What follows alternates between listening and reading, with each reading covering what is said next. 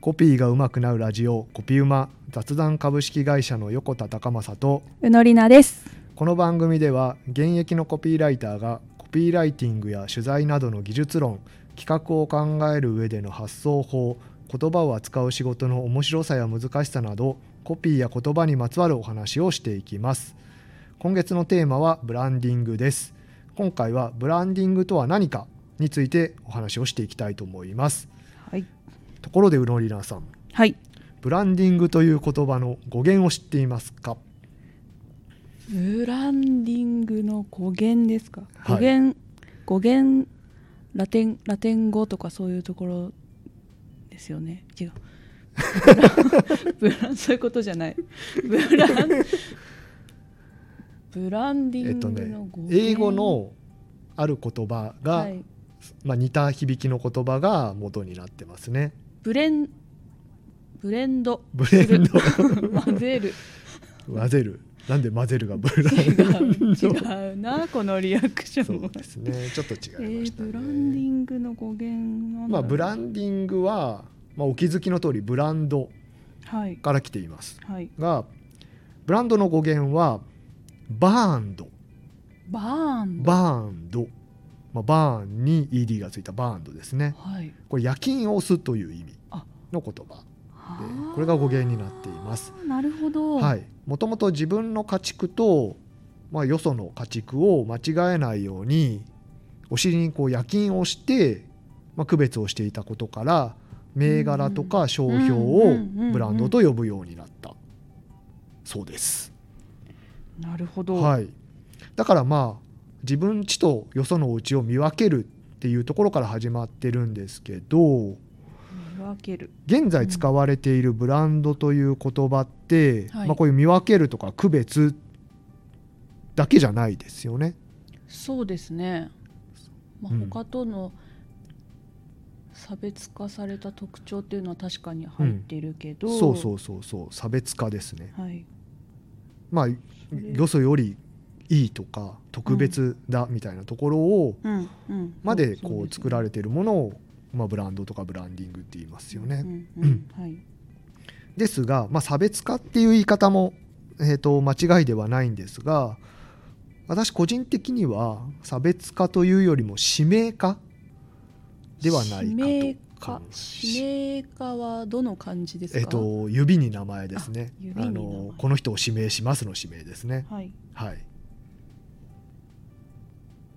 指名化、はい、指名化ではないかと考えています。まあお客さんが他の商品じゃなくてその商品これが欲しい。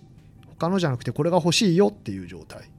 うんお客さんが指名してくれるうん。ものになるはい。ということ、はい。まあ、似たような商品とか、えー近い機能を持ったような商品がたくさんある中でもそれじゃなくてこのこれが欲しいっていう状態。うんうんそれをブランディング、グじゃないかと思います。なるほど、うん。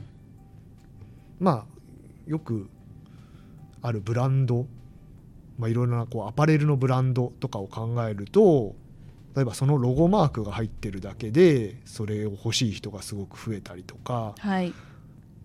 まあ、カバンとかそのカバン自体にすごい性能とか、えーよそにはないような特徴っていうものが特になくても、はい、はい、そのマークが入ってるだけでそれが絶対欲しいみたいな状態ってありますよね。ありますね、まあ、それがブランドですよね。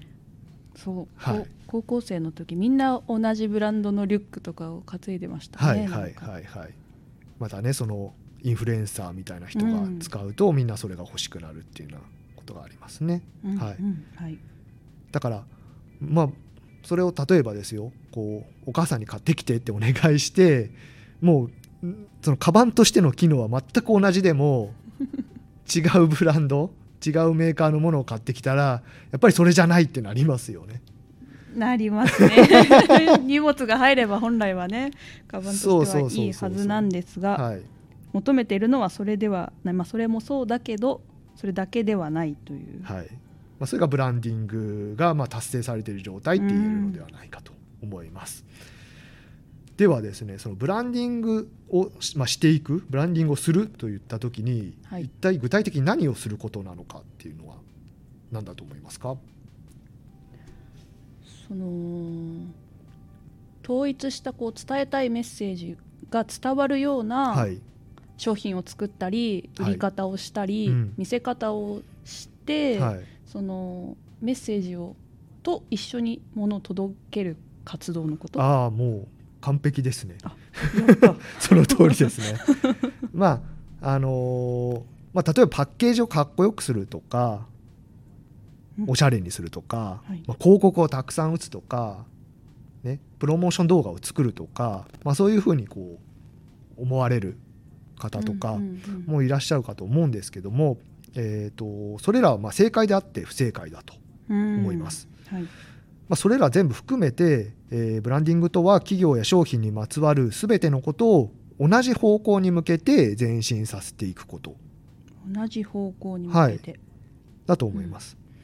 まあ、例えば何かこう商品をお作っていくとしたらその商品開発から始まってそれをどんな風に製造していくのかとかどうやって流通させるのかとか、えープロモーションにはどんな媒体を使ってどんなメッセージを発信していくのかとか、うん。えーその商品をどんなお店で販売して店頭スタッフはその商品をどのように説明して、まあ、お客さんにこう紹介していくのかとか、えー購入してくれたお客さんにはどんなアフターサービスをしていくのか、うん。まあまあ、これでもまだ一部だと思うんですけども、はい。まあ、これら全てがブランディングに関わっていくものですね。例えばですね、えー SNS で、えー、とすごく評判のチーズケーキを見つけたとします、はい。まあ、インスタとかですかね、はい、でパッケージがとってもおしゃれですね、ああいいですね、はい、でチーズケーキもすごく美味しそうだったと、うん。で、えー、とうのりなさんが買いに行ったとするじゃないですか。はい。で確かにパッケージがおしゃれだったと。見た通りのチーズケーキだったと、うん。で買ってお家に帰って食べて美味しくなかったらまた買いたいってなりますか？それはいくらおしゃれでもやっぱちょっと美味しくないのは嫌ですね。嫌ですよね、はい。もう買いませんよね。買、わないです、うん、じゃあ、まあ、パッケージおしゃれでしたと。はい。で家に帰って食べたらしっかり美味しかったと。美味しかった、うん。いいですね。でもお店に行った時のそのスタッフの人の対応がすごく適当にこう対応されてしまったとしたら、はまた買いたいってなりますか？それもちょっとやっぱり行きたくないになっちゃうので買う機会が減るし、まあ、買いたくなくなると思います。まあそうですよね、うんうん。まあものすごく美味しかったらもう一回買ってみようって思うかもしれないけどやっぱりちょっとその店員さんになんか接客されるの嫌だなって思ったら、えー、とちょっと買うのを躊躇するかもしれません、うん。うん、じゃあねパッケージがおしゃれでしたと。はい。チーズケーキも確かに美味しかったと。はいでそのお店のスタッフの対応もすごく感じが良かった。嬉しい。いいですね。うんいい。いいですよ。いい。でもその日の夜ニュースを見ていたらそのチーズケーキを作ってる会社の社長が女性を差別する発言をしていました、まあ、それがちょっとニュースに取り上げられていたと。あこれまた買いたいってなりますか？それも嫌ですね。なんだろうその人の応援になっちゃう気がしてその商品を買うことが、うんその人を応援したくないから、うん。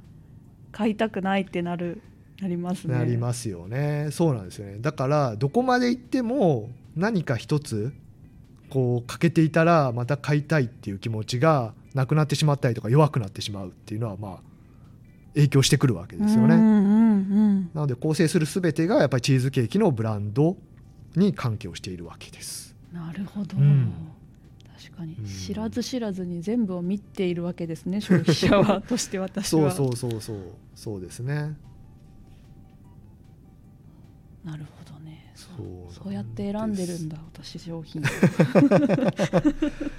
まあだからその商品にまつわる全てのものがやっぱりそのブランド作りとかブランディングに関わってくるっていうふうに言えるし、はい。まあ、結局指名されるための全てがブランディングと言えると思います。はい。はい、どうでしたか？ブランディング確かにこうふわふわしてて意味がわからないというかあんまりこう解像度高く理解できていなかったような、まあ、正解最初出しちゃいましたけどはい、詳しく具体的に話を聞いて改めて、まあ、そのものに関わる全てがブランディングに関わっているということうん、だうんというのが具体的にちょっと理解できた気がしました。はい。はい。よかったです。はい。というわけで今回はブランディングとは何かというお話でした。はい。はい。コピーが上手くなるラジオコピーうま雑談株式会社の横田隆正とうのりなでした